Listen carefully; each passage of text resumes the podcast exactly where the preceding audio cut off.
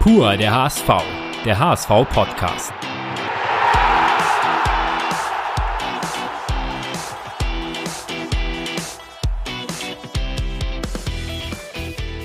Herzlich willkommen zu Pur der HSV, der HSV-Podcast, in dem wir Spieler, Trainer und Verantwortliche des Clubs zu Gast haben und sie von einer ganz privaten Seite vorstellen wollen. Präsentiert wird unser Podcast ab sofort von unserem Recruiting- und Exklusivpartner Advergy. Was genau macht Advergy? Das müsst ihr euch in der Analogie zum Fußball im Grunde folgendermaßen vorstellen. Auf der einen Seite gibt es gute Fußballspieler, das sind im Fall von Advergy gute, qualifizierte Fachkräfte aus der IT- oder Baubranche. Diese werden in der heutigen Arbeitswelt sehr dringend gesucht, so wie eben Fußballer mit hohen Skills. Und dann gibt es die Vereine, die diese suchen. Das sind im Fall von Advergy Unternehmen wie Startups, Konzerne oder auch mittelständische Unternehmen. Advergy ist der Manager dazwischen, der Vermittler zwischen den Fachkräften auf der einen und den Unternehmen auf der anderen Seite, also quasi, um im Fußball zu bleiben, der Spielerberater. Denn ab einem gewissen Level bewerben sich gute Arbeitnehmer nicht mehr selbst proaktiv bei einem Unternehmen, sondern warten meist auf ein besseres Angebot von einem anderen Unternehmen oder einem Headhunter. Die Menschen, die Advergy sucht, ticken genauso. Auf der anderen Seite unterstützt Advergy Unternehmen bei der Findung von qualifizierten Fachkräften, denn gerade in der IT- und Baubranche gibt es mehr Jobs als passende Mitarbeiter. Wenn ihr euch jetzt als Fachkraft oder als Unternehmen angesprochen fühlt, dann schaut euch die Möglichkeiten an unter advergy.de. Und nun viel Spaß mit unserem aktuellen Podcast. Moin und herzlich willkommen zu einer neuen Ausgabe unseres HSV-Podcasts Pur der HSV. Mein Name ist Lars Wegener und mit der heutigen 23. Ausgabe haben wir zwei Besonderheiten. Einmal eine nicht so schöne, mein geschätzter Kollege Thomas Husmann ist nicht an meiner Seite heute. Der erholt sich noch von einer Knieoperation und ist noch etwas eingeschränkt in seiner Mobilität. Deswegen noch einmal gute Besserung äh, von dieser an dieser Stelle. Die zweite Sache ist, dass wir einmal aus dem Volksparkstadion raus sind, um diese Folge aufzunehmen. Wir sind bei unserem Exklusivpartner Advergy und die kümmern sich um Recruiting im IT- und Baugewerbe. Und Recruiting ist ein gutes Stichwort, denn wie immer haben wir hier natürlich einen Gast. Und das freut mich ganz besonders, äh, dass sich ein Kollege vom HSV Zeit genommen hat, der im Grunde auch Recruiting betreibt.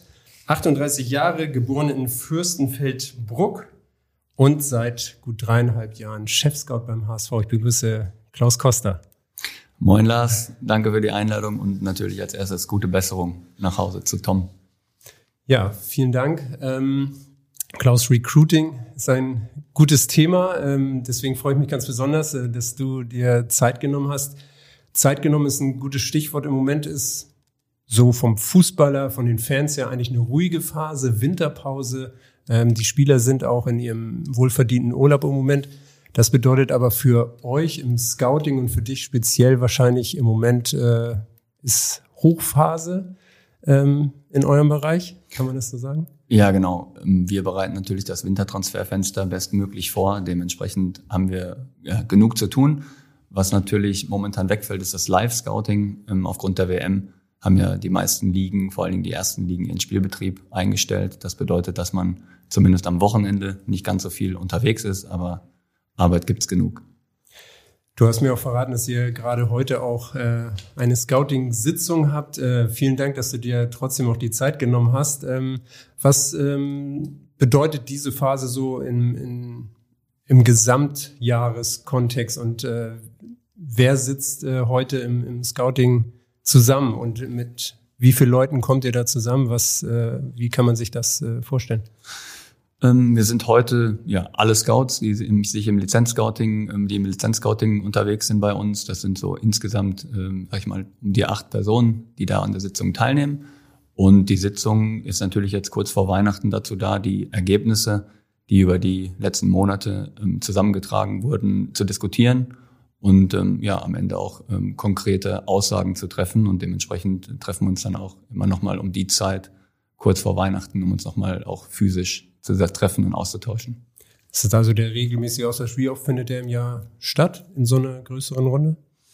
Ähm, natürlich ähm, durch die Möglichkeit mit ähm, den mit den digitalen ähm, Geschichten sind wir da ähm, weg von, dass wir uns jetzt alle zwei zwei Wochen live in Hamburg treffen, weil da natürlich viel Reisezeit draufgeht, auch Ressourcen draufgehen.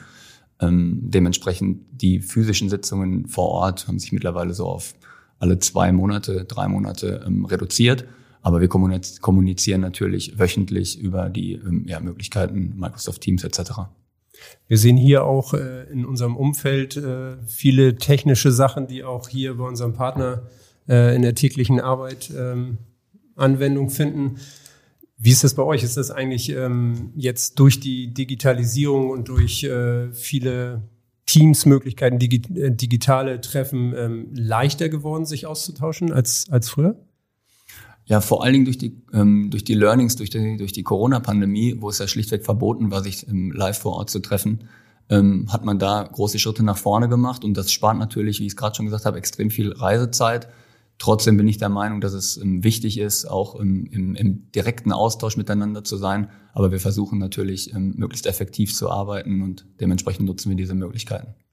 Du hast eben schon angesprochen, dass diese Winterpause ja irgendwie besonders ist, weil es gar keine Spiele gibt. Ist das auch für euch äh, eine besondere Situation. Im Grunde gibt es im Moment nur die Weltmeisterschaft für euch auch zu schauen. Ähm, ist das besonders? Ja, live zu schauen, das stimmt. Da gibt es momentan nur die Weltmeisterschaft und einige zweite Ligen spielen weiter. Ähm, das bedeutet natürlich nicht, dass man die Arbeit einstellen kann, weil es gibt ja unzählige Möglichkeiten, ähm, auf Videomaterial zurückzugreifen von Spielen, die etwas zurückliegen. Und da kann man die Zeit jetzt sehr gut nutzen, um ja rückwirkend Dinge vertiefend aufzuarbeiten oder beziehungsweise auch Spuren nachzugehen und ja im, im Videobild daran zu arbeiten. Das heißt, jetzt schaut man sich auch nochmal viele Spiele an, die man einfach nicht geschafft hat zu gucken? Die man nicht geschafft hat zu gucken, zum einen, aber auch ähm, ja bei interessanten Spiellernen. Es geht ja dann mehr um einzelne Spiele als um, um, um ganze Spiele.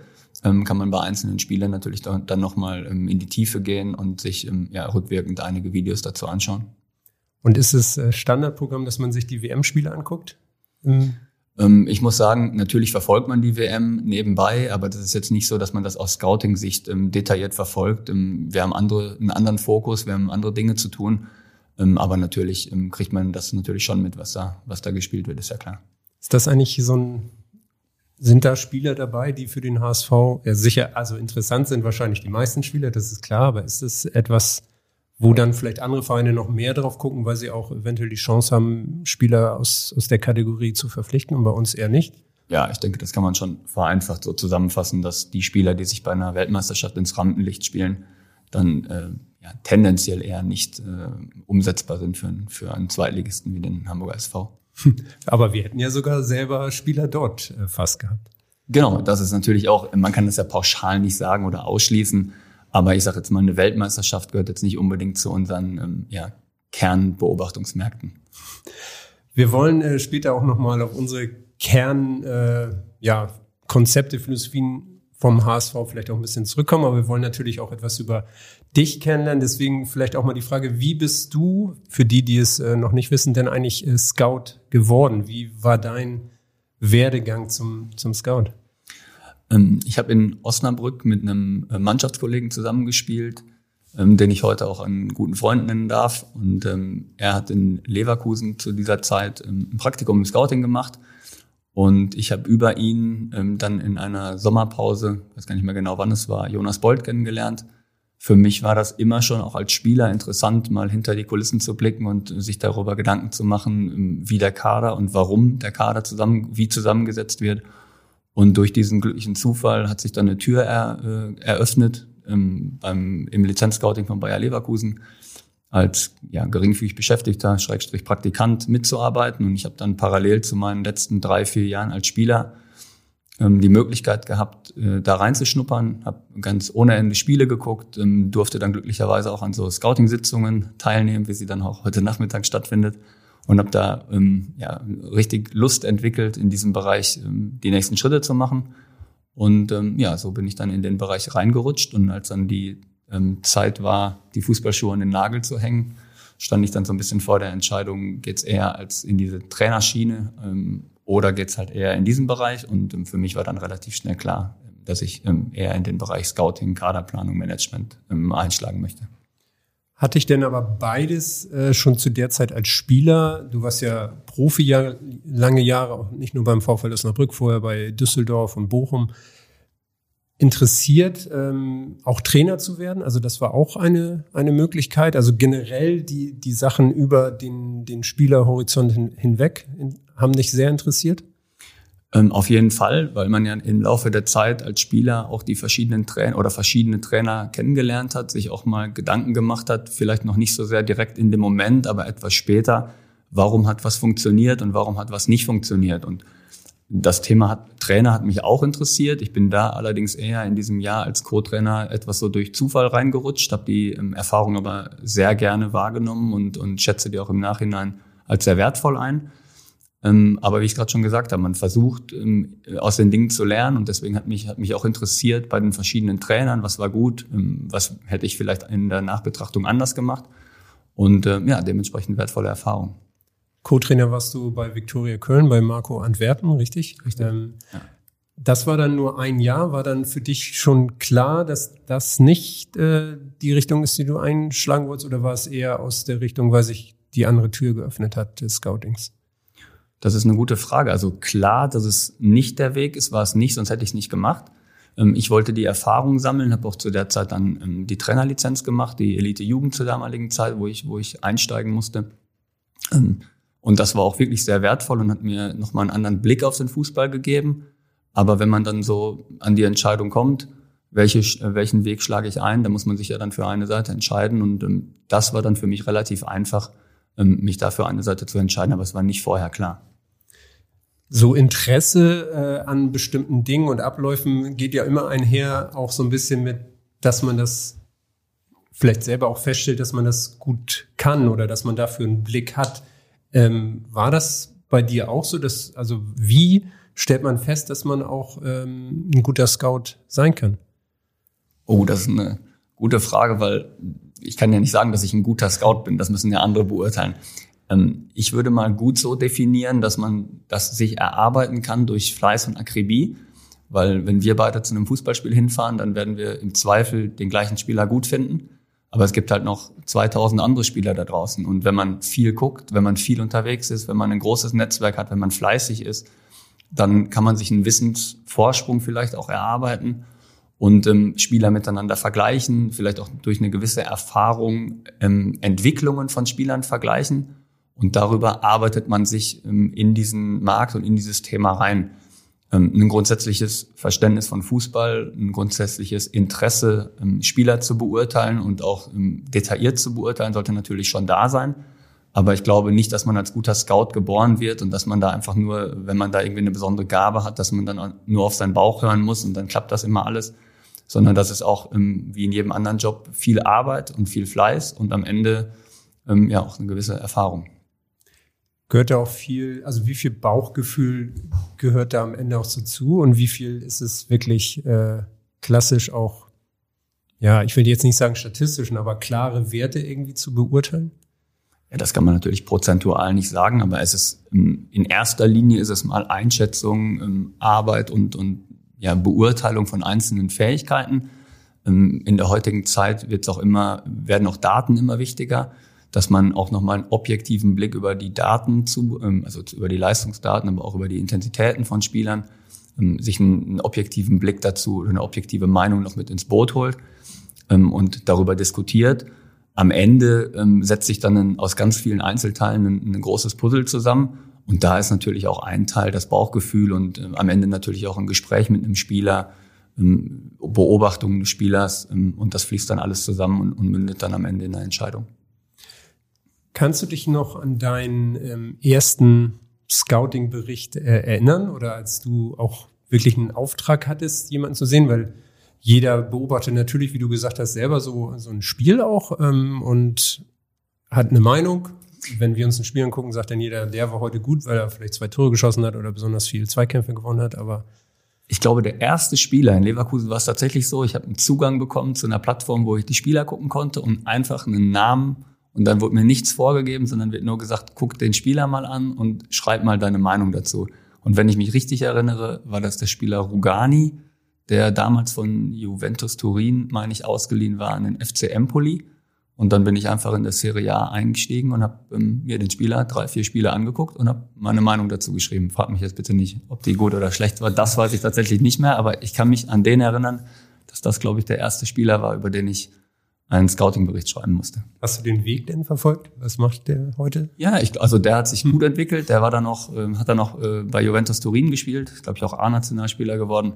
Also hat sich nicht so schlecht entwickelt. Aber dann bewerten im Grunde auch andere, was du genau zu dem aufschreibst. Das ist nicht die üblichen, ich sage jetzt mal, oberflächlichen Sachen sind, die wahrscheinlich jeder Fußballinteressierte irgendwie aufschreiben würde, sondern schon ein bisschen inhaltsstärker? Oder wie kann man sich das vorstellen?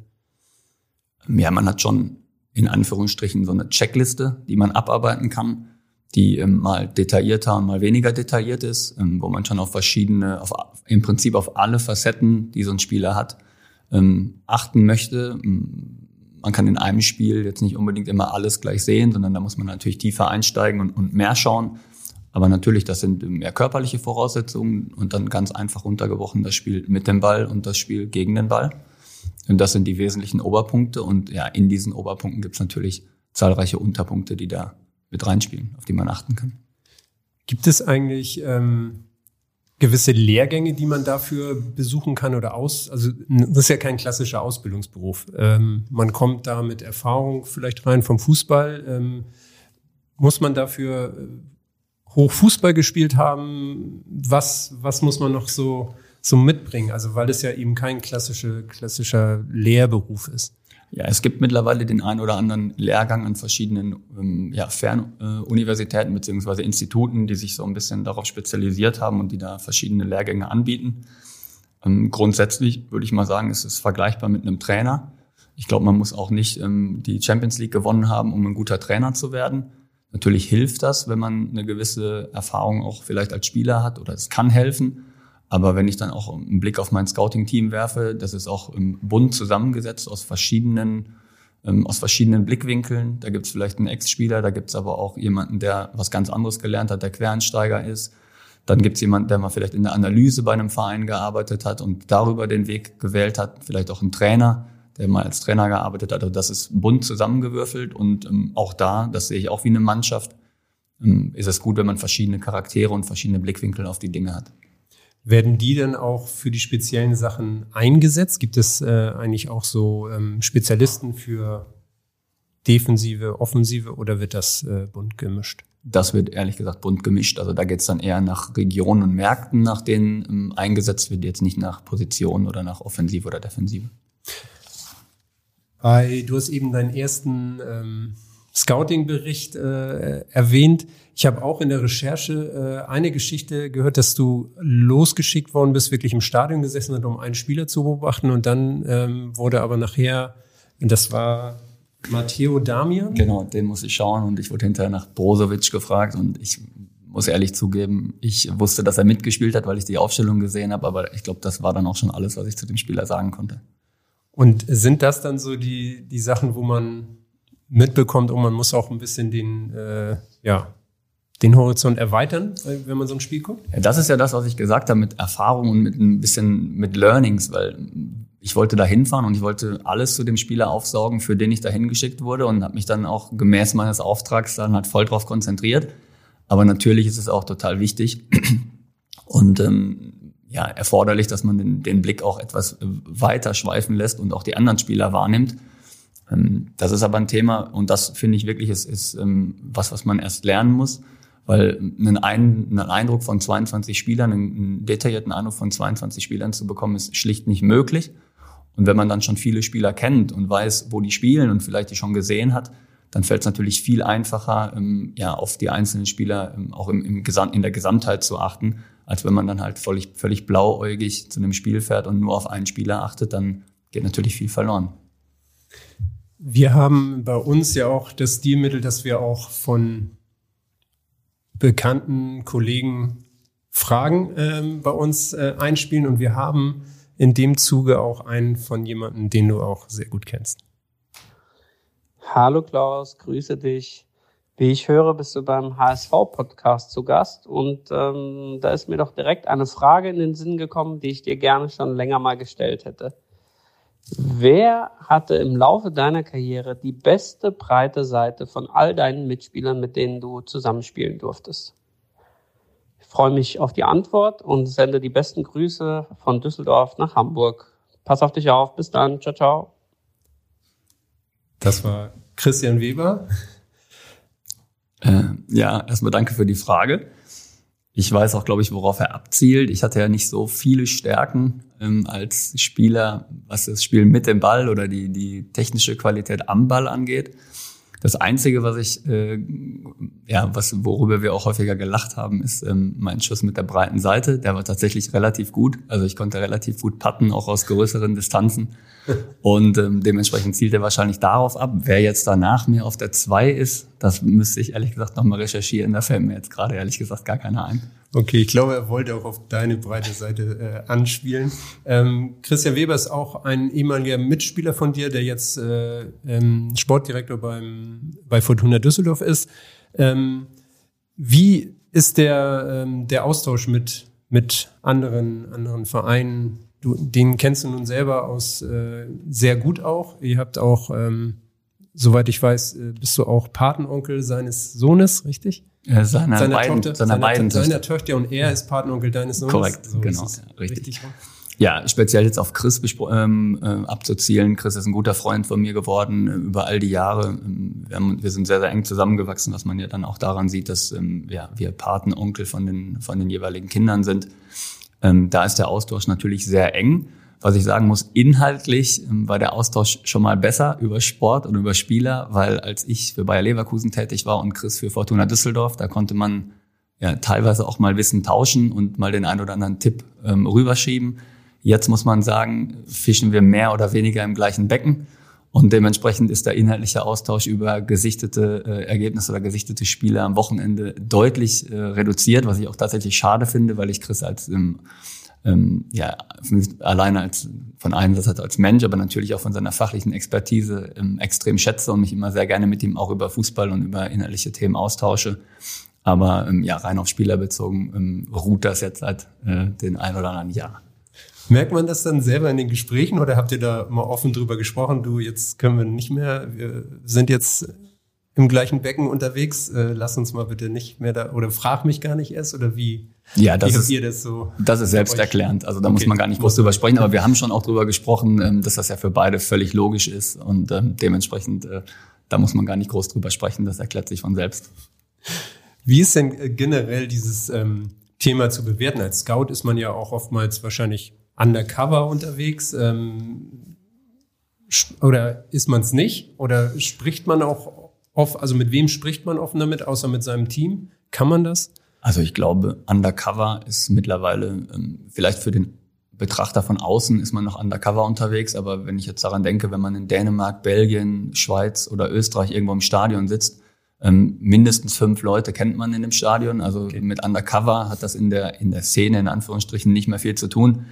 Ähm, ja, wie man sich austauscht. Natürlich, manchmal kann man sich ein bisschen besser austauschen, wenn es vielleicht eher irrelevant ist.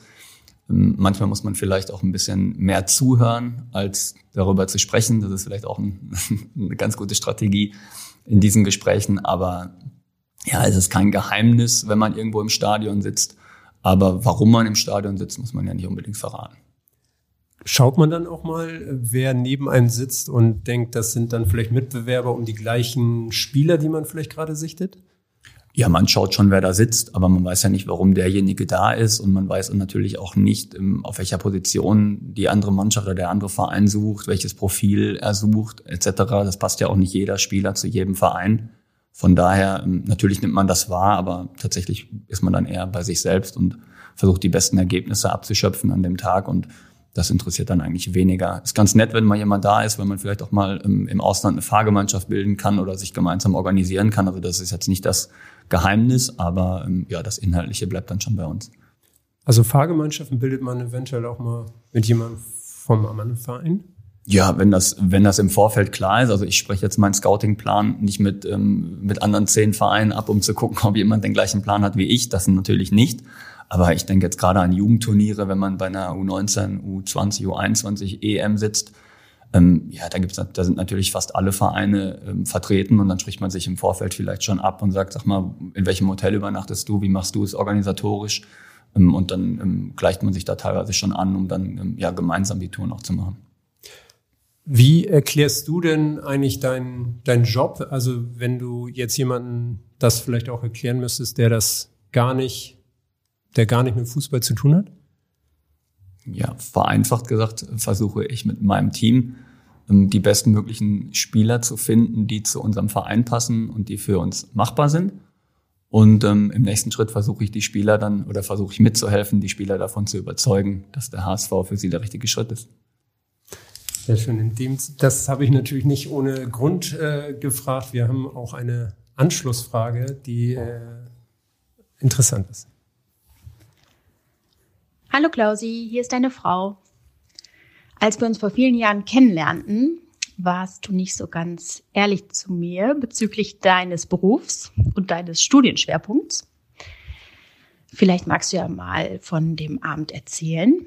Ich wünsche dir ganz viel Spaß und bis später. Jetzt ja. wird es natürlich sehr privat. Ja. Ähm, ja, lustig. Ja, als ich meine Frau kennengelernt habe, da waren wir mit der Mannschaft von Fortuna Düsseldorf ähm, in dem äh, am ersten Mannschaftsabend der Saison unterwegs. Die Stimmung war sehr ausgelassen, die neuen Spieler mussten singen und ähm, etc. Das heißt, wir waren vielleicht auch nicht mehr ganz nüchtern und ähm, ich hatte sie dann da gesehen und ähm, ja, wie sich heute herausgestellt hat, war der Blick damals schon ganz gut. Also ich lag nicht falsch. Ähm, habe sie dann angesprochen und ähm, ja, wir waren, wir fanden es ganz lustig, uns ähm, irgendwie andere Namen und andere Berufe ähm, ja, zuzuteilen. Und ich glaube, ich war an dem Abend Dennis und habe Maschinenbau in Dortmund studiert. Ich weiß nicht warum, aber ähm, ja, anscheinend fand sie den Dennis, der Maschinenbau in Dortmund studiert, auch ganz okay. Von daher ganz okay. Sehr gut. Sprecht ihr da manchmal noch drüber? Ja, wie du siehst, ist das ja scheinbar hängen geblieben. Ich habe es dann relativ schnell äh, aufgeklärt und ja, wie gesagt, es war nicht die schlechteste Entscheidung. Wir sind jetzt mittlerweile seit 2014 verheiratet und haben zwei Kinder. Also ähm, ja. es hat sich alles zum Guten gewendet.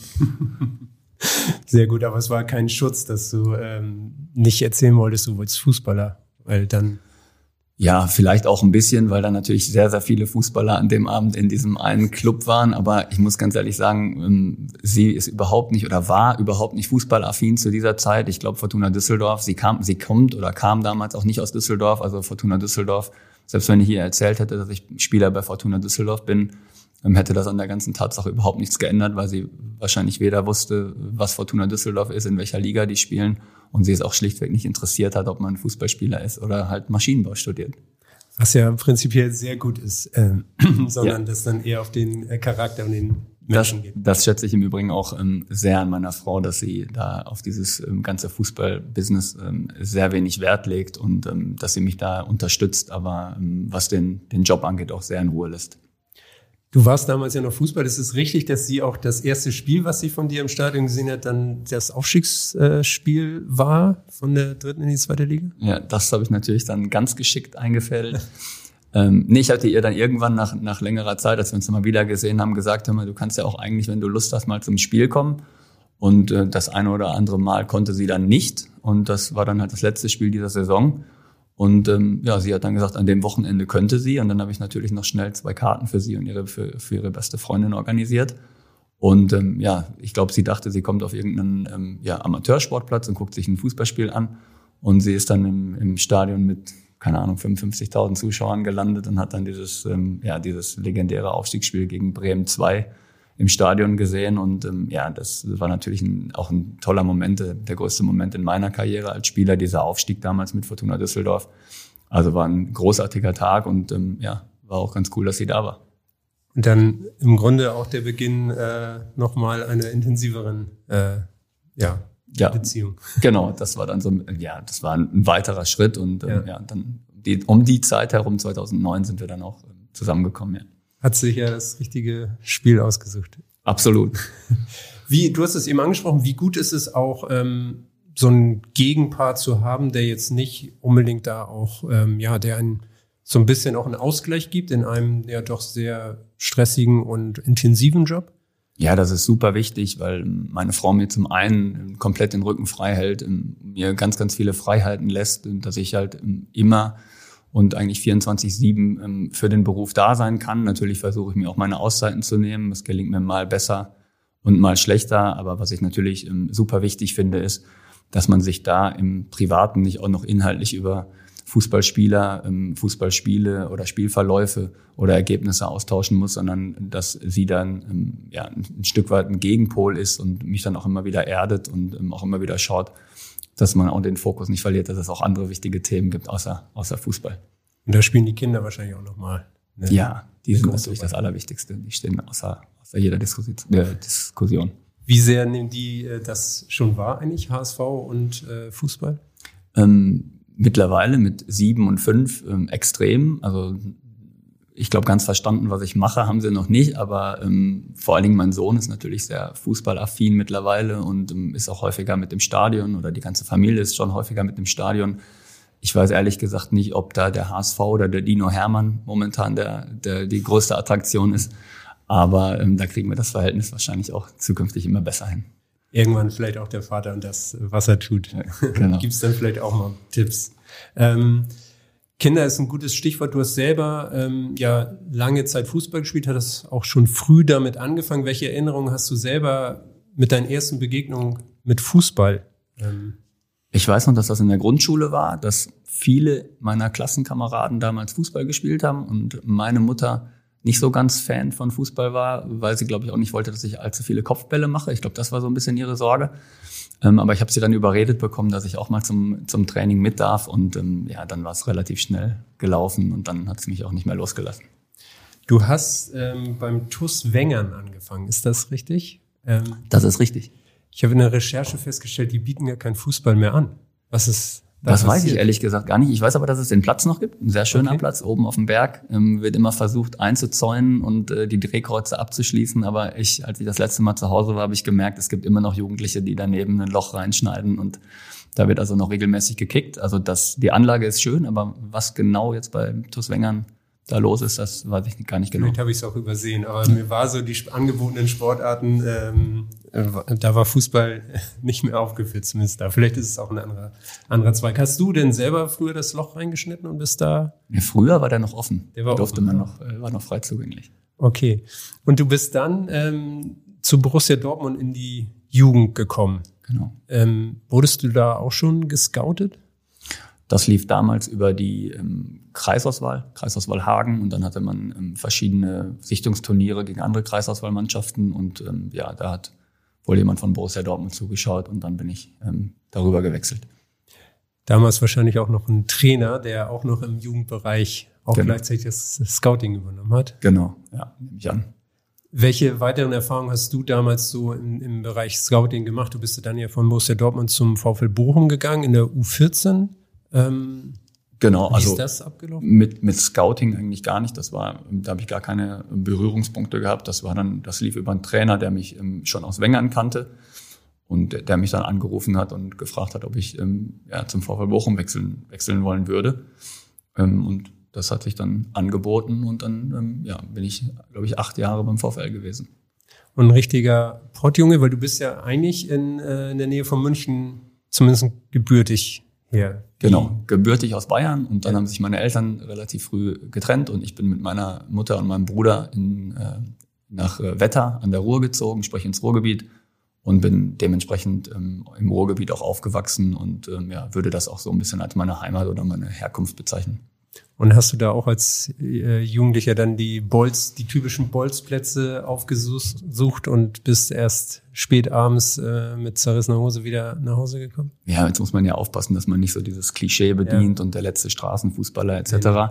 Aber ich war tatsächlich auf eben diesem besagten ähm, Fußballplatz, war damals schon in Kunstrasen, also wir waren da schon relativ fortschrittlich in Wengern.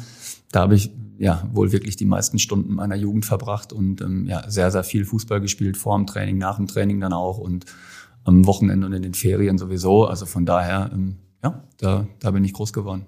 Und der Traum, Profifußballer zu werden, hat gelebt? Also Ähm, ich muss sagen, ich komme nicht aus einer Fußballerfamilie. Das bedeutet, ähm, ich hatte jetzt nicht so diesen, diesen Draht, dass ich sage, ähm, ich möchte auch Fußballer werden, wie mein Großvater oder, oder ähnliches, sondern es ist eigentlich immer so Step by Step passiert. Ich hatte einfach große Lust zu kicken, bin von Jahr zu Jahr dann dabei geblieben. Entschuldigung. Ähm, habe mich Jahr für Jahr auch beim VfL Bochum dann in die nächsthöhere Mannschaft, sag ich mal, hochgekämpft, hochgespielt, bis ich dann irgendwann ähm, am Ende in der U19 ähm, ja, mit um die deutsche Meisterschaft gespielt habe. Und dann hat man so gemerkt, hey, wir sind gar nicht so schlecht und vielleicht geht da mehr. Dann ist man über die Oberligamannschaft, also damals war das die vierthöchste Spielklasse, ja, in den Seniorenbereich reingekommen und ja, dann hat man irgendwie schon gemerkt, ey, irgendwie vielleicht geht da noch mehr, aber dass ich jetzt sage, da war von, von klein auf der Traum, Profi zu werden. Also der Ehrgeiz war früh da und, und der Wunsch, aber jetzt, ähm, das war jetzt nicht irgendwie vorgezeichnet oder ein klares Ziel. Wir sind ja hier bei unserem Recruiting-Partner Advergy. Die suchen Fachkräfte aus der IT- und Baubranche. Deshalb mal die Frage, gab es bei dir eigentlich etwas anderes außer Fußball? Gab es einen Plan B, was du hättest machen können? Den gab es tatsächlich. Ähm, mit meinem besten Kumpel damals ähm, viel fürs Abitur damals gelernt und ähm, da gab es schon die eine oder andere Idee, ob man, also das eine wäre natürlich irgendwie gewesen, im Sport zu bleiben und Sport zu studieren. Aber es gab auch mal so eine kurze Idee, vielleicht in den Medizinbereich abzudriften und so ein Medizinstudium ähm, zu zweit dann mal anzugehen und aufzuzäumen. Aber ich bin ganz froh, dass es am Ende anders gekommen ist. Zu zweit, ihr hättet euch abgewechselt mit den harten Prüfungen. Wahrscheinlich. ähm, aber wenn du das äh, mit heute vergleichst, ist das, du warst dann ja auch ähm, bei Borussia Dortmund, beim VfL Bochum, sind ja heute auch andere Strukturen im, im Nachwuchsbereich. Wie nimmst du das wahr? Also sind die Erfahrungen, die du damals gemacht hast, wichtig für deinen, deinen heutigen Job und den Vergleich mit den Nachwuchsleistungszentren heute? Oh, das ist eine gute Frage. Da habe ich mir ehrlich gesagt gar nicht so viel Gedanken drüber gemacht. Was man natürlich sagen muss, ist, ähm, wenn ich dann unseren Campus sehe und die Möglichkeiten, die da sind, das sind natürlich nicht nur zwei, sondern drei Welten, die dazwischen liegen, zwischen dem, was damals beim VfL Bochum in der Jugend möglich war mit äh, zwei Ascheplätzen. Wir hatten einen Kunstrasen, der an Spieltagen als Parkplatz genutzt wurde. Und man war dankbar, wenn man da einmal oder zweimal die Woche auf diesen Kunstrasen durfte. Ähm, und wenn ich dann das sehe, was jetzt hier mittlerweile, also beim HSV natürlich besonders gut, aber auch bei anderen Vereinen mittlerweile richtig gut ist, dann haben die Jugendspieler natürlich da ähm, ja rein von der Infrastruktur her ganz andere Möglichkeiten. Aber es hat sicherlich nicht geschadet, damals auch auf der Asche ähm, mal zu grätschen und mal zu merken, dass das auch im Knie und am Oberschenkel ein bisschen wehtun kann. Aber wie gesagt, was ich da jetzt als Erfahrung abschöpfe, kann ich eigentlich gar nicht so genau sagen. Wie ist beim HSV denn dieses äh, die Jugendscouting? Das ist ja ähm, nochmal ein extra Bereich. Ähm, ab wann scoutet ihr mit eurer Abteilung? Und wie ist die Abgrenzung zum, zum Jugendscouting beim HSV oder Nachwuchsscouting? Ja, ich würde da gar nicht gerne von der Abgrenzung sprechen, weil wir am Ende ein großes Team sind und da Hand in Hand arbeiten. Wir profitieren natürlich oben ähm, extrem von den ähm, Vorarbeiten, die halt unten gemacht wurden. Natürlich müssen wir relativ weit unten anfangen, weil wir ja auch Spieler brauchen in unseren jüngsten Mannschaften. Da ist das Scouting natürlich ähm, komplett ähm, lokal beziehungsweise regional und das nimmt dann nach oben hin immer mehr zu, dass man den, den, das Einzugsgebiet des Scoutings natürlich vergrößert, ist ja, ist ja ähm, selbsterklärend. Ähm, wir jetzt im Lizenzscouting wir würden dann so ab dem Übergangsbereich einsteigen, also im Prinzip alle Spieler, die in irgendeiner Weise eine Relevanz für die Lizenzmannschaft haben. Ähm, und das bedeutet natürlich auch Spieler, die den Weg über die U21 in die, in die Lizenzmannschaft schaffen können. Da sind wir auch im Thema, aber wie ich schon gesagt habe, wir sind da total im engen Austausch und das ist eigentlich ein großes Team. Und ähm, da gibt es eigentlich keine Abgrenzung in dem Sinne. Gibt man sich dann selber auch ähm, oder es gibt sicherlich dann auch Rückschlüsse darauf, wie sich, äh, wie schnell sich jemand entwickelt hat. Ähm, gibt es da ähm, so, so Abgrenzungen? Man muss bestimmte Sachen auch bis zum bestimmten Alter schon können oder muss man bestimmte Eigenschaften zeigen? Ähm, ist ja eigentlich sehr interessant, wie früh dann zum Beispiel ein gewisser Ehrgeiz oder so vorhanden ist, aber vielleicht sich noch nicht umschlägt in, in die Umsetzung auf, auf, dem, auf dem Fußballplatz. Ähm, ja, ganz interessant und ganz, ähm, ganz unterschiedlich, weil ich finde, es gibt natürlich Dinge, die kann man nicht mehr lernen. Also wenn man ein Meter 70 ist mit 19, dann wird man wahrscheinlich keine zwei Meter mehr mit äh, 21 sein. Ähm, das ist klar, eine gewisse ähm, Athletik, physische Voraussetzungen. Da gibt es natürlich auch die Spätentwickler, wo man ein bisschen Geduld haben muss und wo man, wo man manche Entwicklung vielleicht auch einfach nicht vorhersehen kann. ja, es, ist, es gibt keine Glaskugel, in die man reingucken kann und auch keine Schablone, wo alle Spieler, nach der sich alle Spieler gleichermaßen entwickeln, sondern da gibt's immer verschiedene Wege. Es gibt Spieler, die brauchen vielleicht den zweiten Bildungsweg, die brauchen einen Tacken länger, bis vielleicht der Groschen fällt oder bis die physische Entwicklung nachgezogen ist. Aber wie du gerade schon gesagt hast, ähm, Themen wie ähm, Mentalität oder, also das Wort Mentalität ist ja so ein bisschen mittlerweile ausgereizt, aber eine gewisse Einstellung, eine gewisse, ähm, ein gewisser Arbeitsethos, wenn man das sieht, die Jungs, die haben tatsächlich natürlich dann die Möglichkeit, auch über den zweiten Bildungsweg sich das noch zu erarbeiten. Aber wie schon gesagt, eine Schablone gibt's da nicht. Ändert sich das auch äh, in, der, in der heutigen Zeit oft, was für Spielertypen man sucht oder was, äh, was dann aus dem, aus dem Nachwuchsbereich auch en, entwickelt wird? Weil häufig gibt's ja dann ja auch, wird ja sowas auch über, ähm, wird über Ausbildung diskutiert. Ähm, was müsste man können, wie, wie wird äh, das Konzept in einem Nachwuchsleistungszentrum gelebt. Ähm, Gerade auch im großen, auf dem, auf dem großen Bezug auf den DFB, dann sagt man, muss wieder mehr eins gegen eins Spieler ausbilden oder ähm, man muss äh, mehr andere Systeme spielen können. Ähm, wie, welchen Einfluss hat das auf, auf so generelle Scouting-Arbeit? Ja, ist natürlich ein Riesenthema, wo ich wahrscheinlich jetzt auch nicht ähm, der beste Ansprechpartner bin, weil das nicht mein Fachgebiet ist und ich jetzt da auch niemanden zu nahe treten möchte, was die Ausbildung oder die gesamtheitliche Entwicklung des, des Fußballs oder der Ausbildung im Fußball angeht. Ich glaube schon, dass da sehr gute Arbeit gemacht wird und dass es dann auch ähm, ein Stück weit ähm, zu einfach ist, jetzt nach drei Spielen bei der WM einen Trend abzuleiten und zu sagen, wir müssen jetzt die komplette Ausbildung über den Haufen werfen und, und ähm, alles neu machen. Natürlich muss man sich Gedanken machen, wie man das optimieren kann, dass man vielleicht wieder einzelne Positionen besser ausbildet. Aber wie schon gesagt, das ist nicht mein Schwerpunktthema. Ich finde, im Scouting spielt das alles eigentlich jetzt im klassischen Scouting keine Rolle, weil wir beurteilen ja das, was wir sehen. Und ähm, wir müssen die einzelnen Fähigkeiten und Kriterien der Spieler beurteilen. Und ähm, das hat jetzt weniger mit der, oder wir sind jetzt weniger dafür verantwortlich, wie Spieler ausgebildet werden.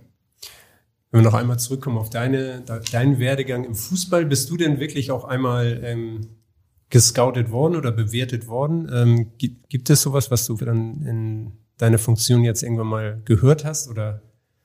Der ein oder andere Kollege hat mich dann mal spielen sehen bei Fortuna Düsseldorf, ähm, der, der ein oder andere ältere Kollege vor allen Dingen, aber ich kann mich jetzt nicht, ich habe zumindest keinen Bericht über mich selber gelesen.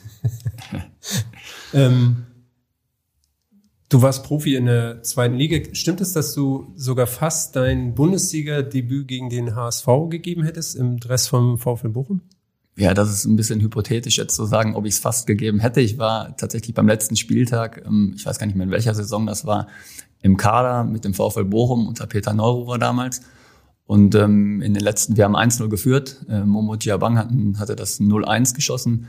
Ähm, wir waren leider schon abgestiegen, also es war jetzt nicht mehr allzu viel Druck für uns auf dem Kessel und ähm, dann am Ende kam der ein oder andere ähm, Turm vom HSV nochmal mit nach vorne und haben uns ordentlich eingeschnürt und da hatte ich mit 1,90 äh, die Hoffnung, dass ich vielleicht für die letzten ein, zwei Minuten noch ähm, ähm mitwirken darf und, und mitverteidigen darf. Aber ähm, ich hatte das Pech, dass ein ähm, Mannschaftskollege von mir, äh, ich glaube 1,92 Meter war. Und dann ist der die ist Entscheidung wahrscheinlich aufgrund der zwei Zentimeter äh, auf ihn gefallen.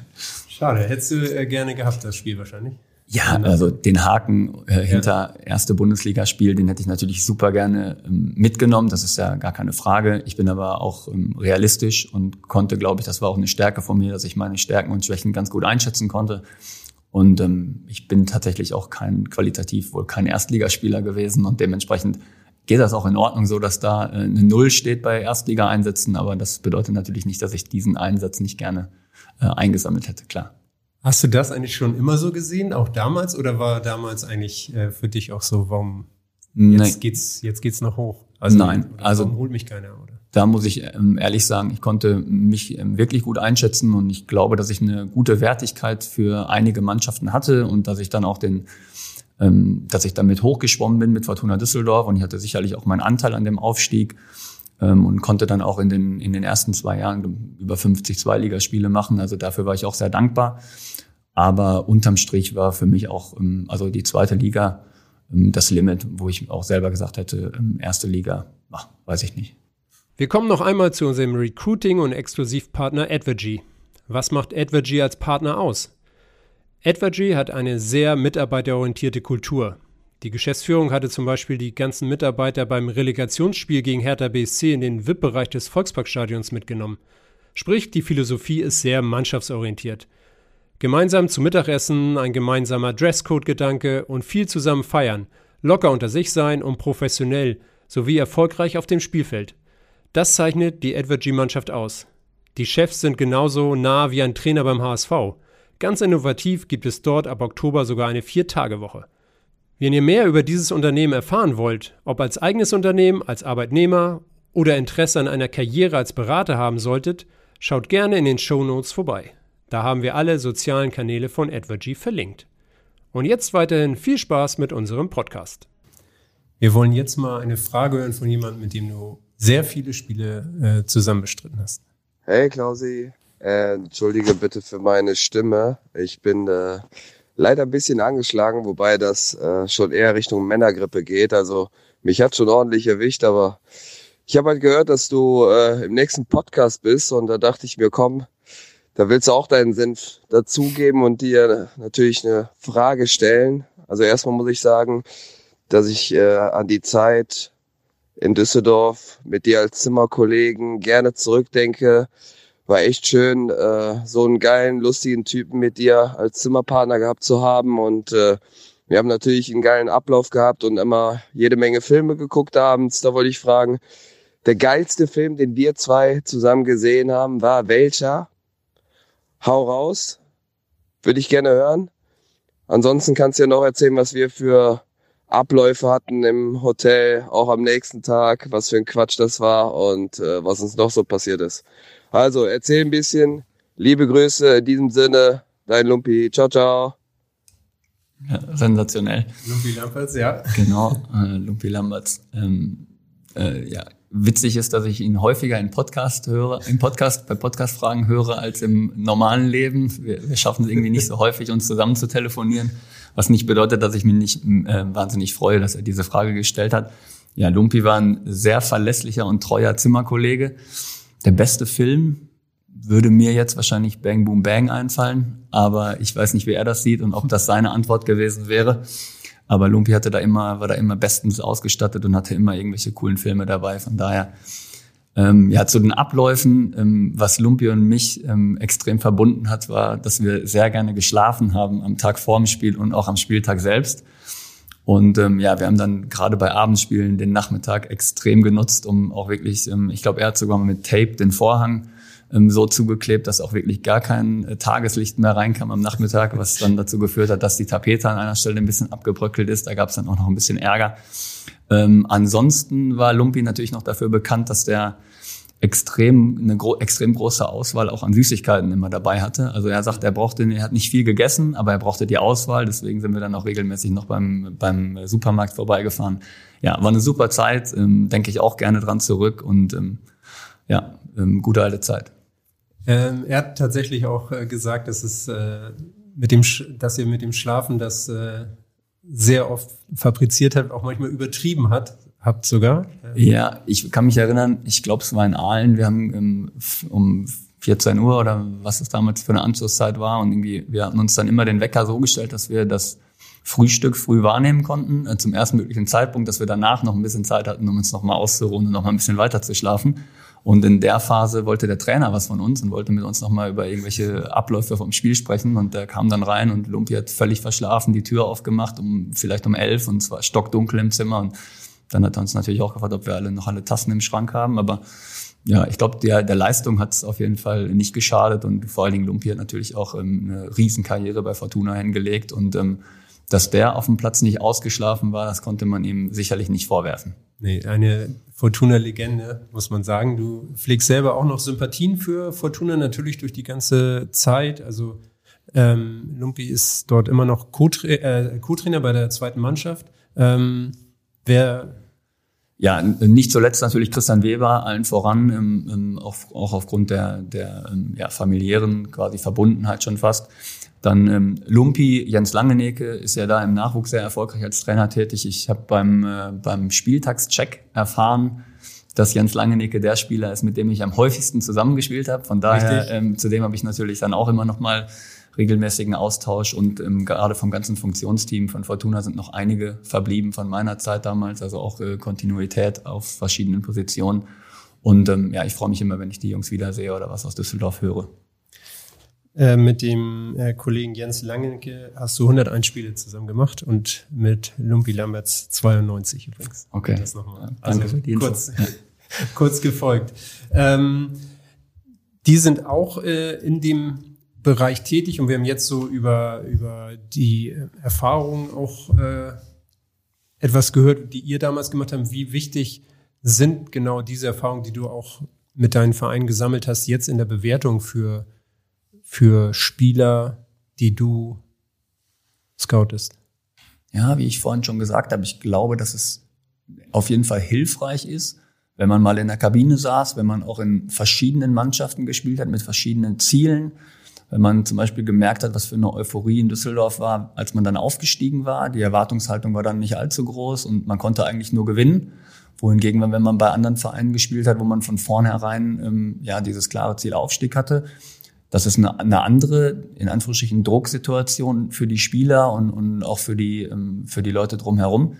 Und das sind wertvolle Erfahrungen, ja, wo man dann schon das Gefühl hat, man kann sich in gewisse Situationen noch mit reinversetzen und, und weiß, was da los ist.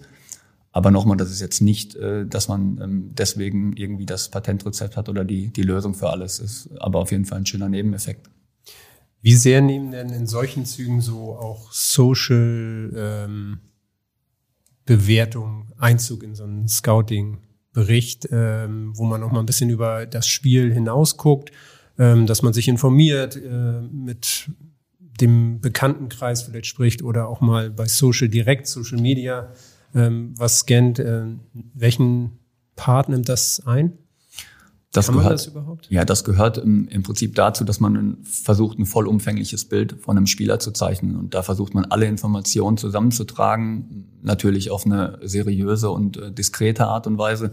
Man versucht natürlich mit ehemaligen Mannschaftskollegen, wenn man dann Kontakt hat, zu sprechen. Man versucht, ähm, ja, vielleicht auch über Social Media einen Eindruck über den Spieler zu bekommen, ähm, um am Ende ein möglichst ganzheitliches Bild zu zeichnen. Das gelingt mal besser, mal schlechter, mal ist der Weg kürzer. Aber ähm, da versucht man halt, ähm, ja, möglichst vollumfänglichen Blick zu haben. Und wie sieht denn so eine Bewertung aus? Äh, Ob das, es kann ja auch Einfluss haben auf, auf das Spiel an sich, auf den Standort auch. Ähm, wenn es jetzt jemand Extravagantes gibt, ähm, welchen, welchen Stellenwert nimmt das in so einer Bewertung ein? Wenn der aber auf dem Feld die besonderen Sachen macht, aber mit dem muss ja auch irgendwie umgegangen werden. Ja, genau. Oft, auch da kommt es darauf an, dass die Mischung stimmt. Also man kann nicht mit elf, wie du es gerade gesagt hast, extravaganten, ähm, vielleicht extrovertierten ähm, Individualisten spielen. Man kann aber auch nicht mit elf ähm, ja einfach nur Teamspielern, die einfach nur abarbeiten spielen, sondern auch da ähm, versucht man eine gute Mischung hinzubekommen, dass man ähm, einerseits eine Achse aus, sag ich mal, verlässlichen Spielern hat, aber auch drumherum den einer ein oder anderen Individualisten, der vielleicht auch für die für die ja, ähm, spannende Einzelaktion ähm, steht. Da versucht man, da versucht man eine Ausgewogenheit in den Kader hinzubekommen und da kann man nicht pauschal sagen, wenn der Spieler so ist, passt er nicht und wenn der Spieler so ist, dann passt er.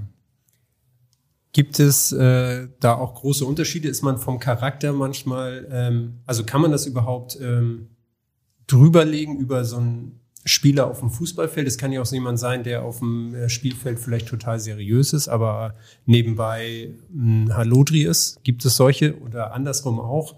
Sehr, sehr mutig auf dem Platz und in der Kabine aber sehr introvertiert. Das kann man natürlich nie ausschließen oder nie final sagen. Die Erfahrung zeigt, dass eigentlich der Spieler, wenn man sich intensiv mit dem Spieler auf dem Platz beschäftigt hat und den Spieler dann vor sich sitzen hat, dass es meistens ähm, schon ähm, kongruent ist, dass man schon eine Übereinstimmung zwischen dem Spieler und dem Menschen findet und dann schon merkt, ähm, ja, so ist er als Mensch und so spielt er auch Fußball. Ich muss sagen, es gibt das eine oder andere Beispiel.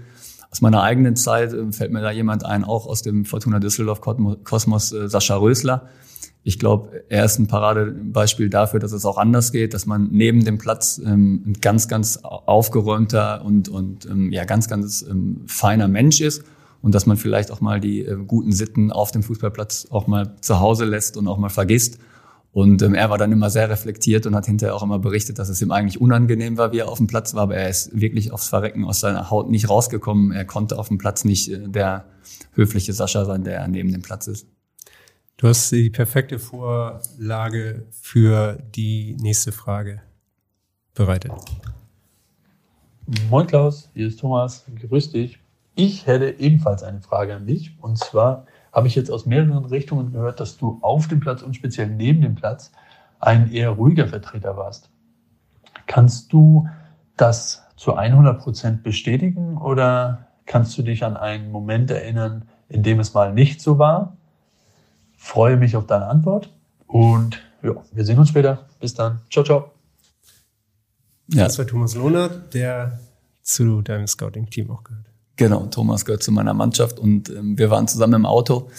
Ich glaube, ich weiß, auf welche Geschichte er abzielt. Ähm, das ist auch wieder das Thema Netzwerk und, und Kontakte im Fußball. Er hat einen ähm, ehemaligen Trainer von mir, der mittlerweile als Scout bei Fortuna Düsseldorf tätig ist, im Stadion getroffen. Und die hatten kurz über mich gesprochen und da hatte der, ähm, der Goran Vucic, so heißt der Kollege aus Düsseldorf, ihm erzählt, ähm, dass ich ja einige Male auch bei der ähm, U23 bei Fortuna damals ausgeholfen habe in meinen fünf Jahren bei Fortuna. Und ähm, ja, da ist mir einmal die Hutschnur gerissen, als wir in der Nachspielzeit gegen ähm, Borussia Dortmund, die Amateure von Borussia Dortmund, äh, ein völlig unnötiges Ausgleichstor aufgrund von Fahrlässigkeiten des einzelnen Spielers äh, kassiert haben. Und man könnte meinen, es hätte mir egal sein können, weil ich ja nur die ich sage jetzt mal, die Profi-Leihgabe von oben war, die da mal ausgeholfen hat, aber irgendwie hat es mich überkommen und äh, da habe ich dann auch mal, ja, selten, sehr, sehr selten ist mir das passiert, aber ähm, ich glaube, Thomas zielt auf die Geschichte ab. Ähm, an dem Tag ist mir ähm, ja komplett, sind mir die Gäule durchgegangen. Ähm, er hat mir verraten, dass es äh, die Geschichte war und er sprach auch von fliegenden Mülltonnen und äh, anderen Gegenständen. Ja, das ist äh, ja wirklich ganz untypisch für mich und ich mag auch diese Klischees nicht. Ja, dann fliegt die Mülltonne und dann habe ich äh, da äh, rumgeschrien und so. Aber in dem Fall war es wirklich so und ähm, gipfelte dann darin, dass ich mit meiner Tasche äh, gegen mein Kennzeichen, äh, dass die Tasche so fest gegen mein Kennzeichen geflogen ist, dass selbst das noch eine Delle bekommen hat. Also wie gesagt, an dem Tag und im Auto nach Hause hatte ich dann schon das Gefühl, warum eigentlich und war vielleicht ein bisschen zu doll, aber dann war es halt zu spät. Ich glaube, ich war auch drei Minuten nach Abpfiff schon im Auto auf dem Weg nach Hause. Also ähm, ja, ich weiß auch nicht, aber der Tag, der ist hängen geblieben, ja. Aber zeigt dir auch deinen Ehrgeiz. Ja, wenn man es also, positiv ausdrücken positiv will, dann äh, zeigt das meinen Ehrgeiz, richtig. Sehr gut. Ähm, kommen wir noch einmal zu den äh, generellen Ausrichtungen. Wir haben jetzt auch über viele verschiedene Spielertypen gesprochen, über ähm, Fähigkeiten, die man in der Mannschaft haben muss. Wie sieht denn äh, so eine die das, die Philosophie, das Konzept äh, des HSV so ein bisschen aus, das, was du verraten kannst und was, ähm, wie wird denn so die Mannschaft auch zusammengestellt? Also jünger, älter, extravagant, äh, ehrgeizig, ähm, Zauberer, ja, im Prinzip hast du die Frage schon relativ gut selbst beantwortet. Wir versuchen eine gute Mischung reinzubekommen. Was uns total wichtig ist, ist, dass die Gruppe als solche funktioniert, dass die Charaktere untereinander ähm, zusammenpassen. Und ich glaube, wenn man die Mannschaft sieht, wenn man auch die Bindung sieht von unserer Mannschaft zu den Fans im Stadion, dann ähm, glaube ich, sind wir auf einem richtig guten Weg, weil die Leute sich damit identifizieren können. Zumindest ist das mein Gefühl, weil ich bin ja selber auch gerne im Stadion und gucke mir die Spiele an und ähm, ich fühle, dass die, dass die Leute Bock auf diese Mannschaft haben. Es geht mir genauso. Ähm, die Jungs untereinander gut miteinander klarkommen. Ich glaube, die Amerikareise hat da auch nochmal gezeigt, ähm, wie eng die Truppe äh, zusammengewachsen ist. Ich glaube, das ist ein wesentlicher Faktor, dass die Charaktere zueinander passen. Und das heißt nicht, dass alle Charaktere gleich sein müssen, sondern da sind wir wieder bei diesem Thema Mischung. Und das Zweite, worauf wir natürlich großen Wert legen, ist, dass für die Spieler es was Besonderes ist, für den HSV zu spielen und dass der HSV sozusagen für sie der nächste Schritt ist. Und das bedeutet auch wiederum nicht, dass die Spieler jung sein müssen, um den nächsten Schritt beim HSV zu machen, sondern ich erinnere mich gut an die Gespräche mit zum Beispiel Sebastian Schonlau jetzt ähm, als Beispiel, ähm, für den das ähm, völlig klar war, dass er diesen Schritt zum HSV dann mit voller Überzeugung trotz anderer Anfragen gehen wollte, weil er sich einfach ähm, voll darauf einlassen wollte und da Bock drauf hatte, was wir da vorhaben. Und ähm, das meine ich halt mit auch entwicklungsfähig. Das bedeutet nicht jung, dass wir da nur Jugendforscht machen, sondern dass wir versuchen, Spieler zu finden, ähm, die mit uns den nächsten Schritt gehen. Und ein wesentlicher Aspekt ist natürlich dann auch ähm, ja, die Durchlässigkeit aus unserem Nachwuchsbereich. Und ich glaube, da sind wir ja auch auf einem sehr guten Weg. Da sind ja ähm, extrem viele Spieler mittlerweile im Dunstkreis unserer Lizenzmannschaft unterwegs. Und ähm, ja, daraus ergibt sich dann ein stimmiges Gesamtbild, finde ich. Kannst du sagen, in welchen Bereichen ihr am meisten äh, für dieses Team auch scoutet und sucht? Also ähm, wird ja viel über Zielmärkte gesprochen, die musst du natürlich nicht irgendwie alle verraten oder so, aber ähm, wie sehr spielt da auch mit, dass, dass man die Liga kennen muss, dass man vielleicht äh, Deutsch spricht, dass man Europa kennt? Ähm, was, was sind da so die, die wesentlichen Punkte, die, die ihr beachtet? Ja, auch da hast du schon wesentliche Punkte gesagt. Wir versuchen natürlich auf eine ähm, die Entscheidung auch aufgrund einer Scouting-Historie zu treffen. Also es ist jetzt nicht so, dass wir einen Spieler einmal irgendwo durch Zufall sehen und den Spieler dann versuchen zu verpflichten, sondern das ist ja ein Prozess, wo man teilweise über mehrere Jahre auch Spieler begleitet, bis dann der Moment kommt, wo man eventuell die Möglichkeit hat, diesen Spieler zu verpflichten. Das bedeutet natürlich, dass wir uns auf Märkte konzentrieren müssen, die wir auch beobachten können. Wir, wir beobachten halt hauptsächlich die Märkte um Deutschland herum, die Anrainerstaaten. Das ist natürlich auch kein Geheimnis, das werden die meisten Vereine so machen. Ähm, Deutschsprachigkeit ist ein wichtiges Thema, aber natürlich kein ähm, Alleinkriterium, ist ja auch völlig logisch. Aber wir, wir wollen schon, dass die Kabinensprache natürlich Deutsch ist. Aber wir sind natürlich auch offen für, für andere Märkte und für ähm, interessante Projekte auch aus, aus ferneren Ländern. Ähm, da sind wir nicht festgelegt, aber ähm, klar, das fokussiert sich natürlich dann schon auf den ähm, ja, nahen umliegenden Raum. Wie oft wird ein Spieler eigentlich äh, gescoutet, bis man ein abschließendes Profil ähm, erarbeitet, weil du eben gesagt hast, wir gucken natürlich nicht nur einmal ein Spiel hin, wahrscheinlich auch andere äh, Personen, die dann den gleichen Spieler beobachten, nicht nur immer einer. Wie, wie sind da so die Kriterien? Unterschiedlich, aber natürlich ähm, sehr detailliert und ähm, über, über einen längeren Zeitraum. Also wir versuchen natürlich die Spieler ähm, teilweise halt über, über die ganze Saison, teilweise auch über mehrere Saisons zu beobachten. Weil ich es ja gerade auch schon gesagt habe, man weiß ja auch oft nicht, welcher Spieler am Ende überhaupt umsetzbar ist und man weiß auch überhaupt nicht, was wir suchen. Also jetzt ist ja noch nicht absehbar, was wir in zwei Jahren oder in anderthalb Jahren ähm, im Sommer vielleicht für, für einen Spieler suchen. Und deswegen versucht man ja auch erstmal einen breiten Stamm an Spielern zu erarbeiten, die potenziell interessant sein könnten, um dann darauf zurückzugreifen, wenn man am Ende dann in die Entscheidung geht oder wenn man den Bedarf dann näher bestimmt. Wie sieht so eine Entscheidung aus? Man ähm, hat dann wahrscheinlich auch Kriterien, um jemanden auf eine Position zu holen. Da ist dann der Austausch äh, mit dem Trainer, äh, mit dem ähm, mit weiteren äh, Kollegen aus dem aus dem Team irgendwie wichtig. Ähm, wie wie läuft so ein Prozess? Das ist der Prozess der Kaderplanung, der im Prinzip dauerhaft und begleitend läuft. Ich bin natürlich in sehr engem Austausch mit unserem Trainerteam ähm, und natürlich mit Jonas Bold. Und ähm, wir ja, diskutieren permanent über die Entwicklung im Kader, ähm, über die Entwicklung einzelner Spieler und über den Bedarf für die Zukunft, was vielleicht dem Kader noch gut tun würde, ähm, wo wir den Kader vielleicht ergänzen oder erweitern können. Also das ist ein permanenter Prozess. Und irgendwann kommt es dann, ähm, wenn dann halt die Transferphasen anstehen, dazu, dass man einen genaueren Bedarf definiert. Und ähm, ja, daraufhin arbeiten wir dann halt als Scouting-Abteilung, versuchen wir die bestmögliche Lösung auszuarbeiten. Da werden wahrscheinlich auch viele Vorschläge von euch erarbeitet, die dann am Ende nicht umgesetzt werden können. Warum auch immer, Spieler entscheiden sich für was anderes. Ähm, Finanzen, ähm, Auf, Abstieg. Was sind so die größten Treiber, dass etwas nicht, nicht funktioniert? Schwierig zu sagen. Also grundsätzlich ist es ja so, dass man ähm, da im ganz engen Austausch, wie ich gesagt habe, mit Jonas und mit Tim ist und dass man dann einen Bedarf ähm, analysiert und dass man dann geeignete Kandidaten ausarbeitet.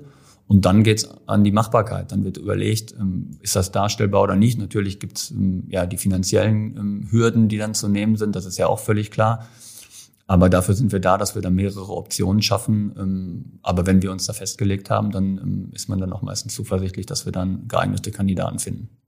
Und wie lange arbeitet man an so einem, an so einem Kader? Das ist eigentlich ein permanenter Austausch wahrscheinlich. Und ähm genau, weil man es auch nicht selber in der Hand hat.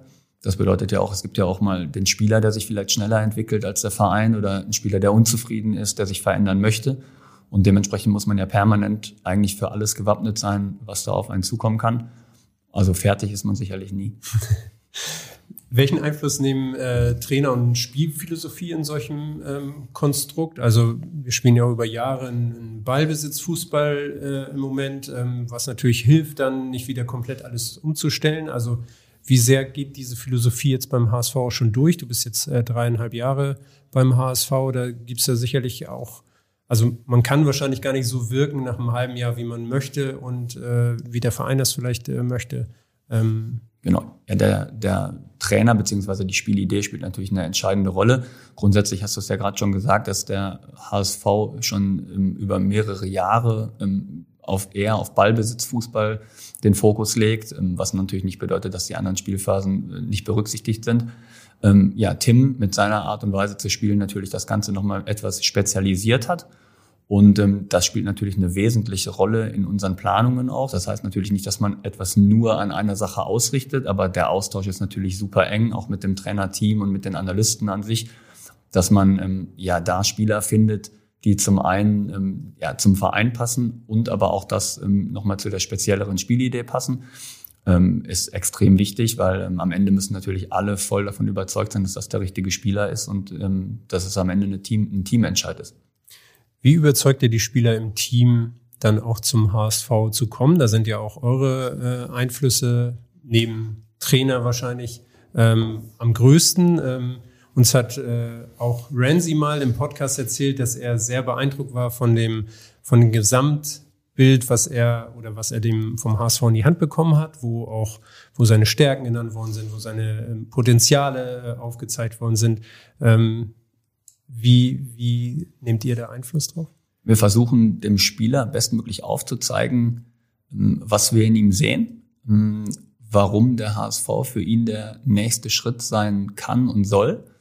Ähm, und das Schöne ist ja, dass man da, man ist kein Verkäufer, man versucht nicht ein kaputtes Auto irgendwie für teuer Geld zu verkaufen, sondern ich glaube, wir haben ein sehr, sehr attraktives Gesamtpaket dann auch einfach zu bieten. Also es ist jetzt auch nicht so, dass man die Spieler lange ähm, irgendwie davon begeistern muss, wenn ich, wenn ich einfach nur ähm, Szenen zeige, Bilder zeige von unseren Fans, von unseren Heimspielen.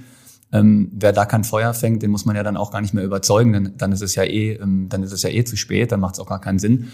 Dann aber auf das Sportliche bezogen, versuchen wir dem Spieler schon klar zu machen, ähm, wie der Weg bei uns aussehen kann, was wir mit ihm vorhaben, warum wir mit ihm sprechen und nicht mit anderen Spielern, ähm, was wir in ihm Besonderes sehen. Aber, ja, wie du es gerade bei Renzi angesprochen hast, natürlich auch Potenziale, die der Spieler hat. Also auch da finde ich es total wichtig, dass man transparent und, und offen auch spricht und auch sagt, da gibt es auch noch Luft nach oben. Da sind wir bei dem Thema Entwicklungsfähigkeit dass wir auch Spieler ähm, gerne bei uns haben, die mit uns sich noch weiterentwickeln können. Und ähm, ja, so versucht man halt ähm, ja möglichst ähm, transparent ein klares Bild zu zeichnen von uns als Verein, ähm, von uns, von der Einschätzung des Spielers als solches, von dem Potenzial, das, das, das er noch hat. Und dann ist natürlich der Trainer auch ähm, eine, eine treibende Kraft, ähm, der den Spieler dann halt auch, ähm, weil er mit dem Spieler natürlich am engsten mit seinem Team zusammenarbeiten wird am Ende. Wie sehen so Erfolgsrückmeldungen für euch eigentlich aus? Ihr arbeitet, agiert immer als Team. Du hast auch schon des Öfteren gesagt, so selber, also entdecken tut man wahrscheinlich keinen mehr heutzutage. Jeder kennt irgendwie die Spieler, aber so dieses, dass man selber etwas sieht in einem Spieler, was vielleicht der andere nicht so stark bewertet. Ähm, wie sind da so die, die Rückmeldungen? Wie freut man sich selber darüber, dass man vielleicht auch mit seiner Einschätzung recht hatte? Ähm, grundsätzlich redet man ja lieber über die Spieler, wo man mit seiner Einschätzung komplett recht hatte, als über die, wo man daneben lag. Ich finde es total wichtig, dass man nicht nur bei den Spielern, die am Ende bei uns spielen, sondern auch Spieler, mit denen man sich beschäftigt hat, wo man ähm, eine klare Meinung hatte, sei es jetzt positiv oder negativ, dass man die ähm, in der Rückschau weiter verfolgt und, und beobachtet, um für sich analysiert, ähm, warum lag ich vielleicht richtig, warum lag ich falsch ähm, das sollte eigentlich jeder Scout für sich machen, um zu sehen, wie ist dann so meine generelle Quote bei Einschätzungen. Natürlich kann man auch nicht pauschal sagen, warum es immer bei dem einen funktioniert und bei dem anderen nicht. Und das Thema Rückmeldung, ich glaube, wenn die Gruppe als solches funktioniert und einzelne Spieler gut spielen, dann ähm, ist die Rückmeldung, ähm, ja, vielleicht mal ganz einfach gesagt, ähm, wir gewinnen ein Spiel und es ist ähm, gegen Sandhausen im November ausverkauft. Das ist einfach eine Bestätigung, dass der Verein auf dem richtigen Weg ist für uns alle. Und ähm, da ist man dann einfach auch ein Stück weit mit, ähm, mit stolz darauf, dass man daran mitarbeiten konnte mit der gesamten Abteilung. Ähm, aber ähm, ja, konkrete Rückmeldung, wie gesagt, sollte man sich eigentlich eher selber äh, durch die Analyse der einzelnen Transfers ähm, einholen. Wird sowas dann auch bei so einer Scouting-Sitzung, wo wir jetzt wieder den Kreis so ein bisschen geschlossen haben, äh, analysiert die Rückschau? Absolut. Also wir machen nach jedem Transferfenster ähm, eine Rückschau, was war gut, was war schlecht, aber auch ähm, an welchen Themen haben wir gearbeitet, was kann man perspektivisch besser machen, ist ein ganz klarer, ähm, ein ganz klarer Punkt auf der Agenda, auch in den, in den Scouting-Sitzungen, die dazwischen stattfinden. Ähm, wie gesagt, wir nehmen nicht für uns in Anspruch, dass wir irgendwie fehlerfrei sind oder das äh, Patentrezept für die Richtigkeit haben. Ähm, deswegen auch wir versuchen uns ständig zu hinterfragen und zu optimieren und ähm, ja, versuchen da auch besser zu werden. Machst du das äh, für dich selber auch mit den Spielern, die du äh, selber gescoutet hast und äh, bewertet hast, dass du das für dich führst?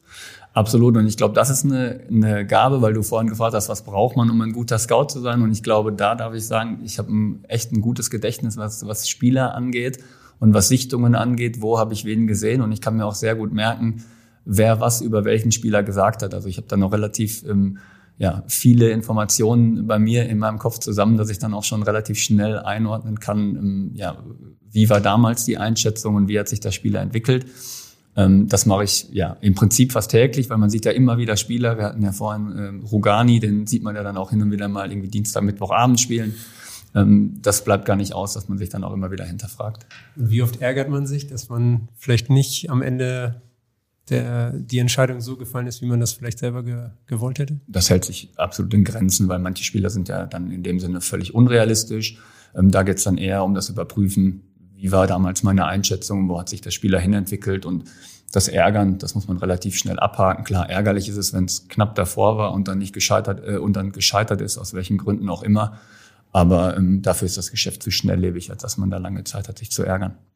Gibt es heute noch jemanden, der unentdeckt irgendwo rumläuft und ein Potenzial hat, was keiner, was keiner glaubt?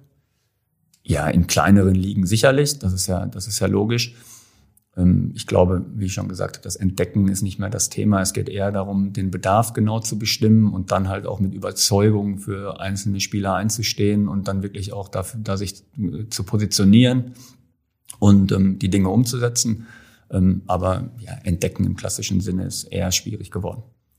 Wie oft äh, wird das so von, von außen, wird, hat wahrscheinlich jeder auch immer Ideen, so, die, äh, wie man, wie man holen könnte, was man machen könnte und so weiter. Wie oft muss man da selber dann ja auch denken, na, du weißt nicht alles oder ja, nee, wir nehmen, wir nehmen ja Informationen von außen total gerne wahr. Also wir sind ja auch ähm, permanent auf der Suche nach guten Ideen und, und versuchen auch Wege zu finden, wo man vielleicht noch mal eine Information irgendwo abgreifen kann. Ja, der Unterschied ist halt zwischen denen, die von außen gute Ideen haben und im Nachhinein immer alles wussten. Ähm, der Unterschied ist halt, dass wir proaktiv vorher eine Entscheidung treffen müssen. Und ähm, das ist halt der Riesenunterschied, weil nachher wissen wir ja alle auch, was bei Bayern München und Borussia Dortmund der richtige Schritt gewesen wäre. Aber man muss halt auch vorher die Entscheidung treffen. Und ähm, das unterscheidet uns, aber das macht ja gerade unseren, das macht ja den Reiz aus an dem Job. Sehr gut. Ich danke dir auf jeden Fall für diese Einblicke in diesen spannenden äh, Verlauf. Ähm, wünsche dir auch auf jeden Fall noch äh, ja, viel Erfolg jetzt in den letzten Tagen der Saison. Ist denn für dich eigentlich auch jetzt über Weihnachten noch mal ein paar Tage Ruhe äh, angesagt? Ja, die Erfahrung zeigt, dass zwischen Weihnachten und Neujahr eigentlich alle äh, mal ein bisschen zur Ruhe kommen, ähm, im Fußballbusiness auch. Und dementsprechend ähm, freue ich mich auch auf ein paar ruhige Tage im, im Kreise der Familie, aber dann am 2. Januar geht's wieder rund. Stillschweigendes Abkommen unter den Scouts ja, und Verantwortlichen. Mehr oder, mehr oder weniger. Ja. Familie. Sehr gut. Dann ähm, vielen Dank für diese Einblicke. Ein sehr äh, interessantes Gespräch. Schön, dass du dir hier die Zeit genommen hast. Ähm, und ja, wünsche dir gute, gute freie Tage. Sehr gerne. Dankeschön.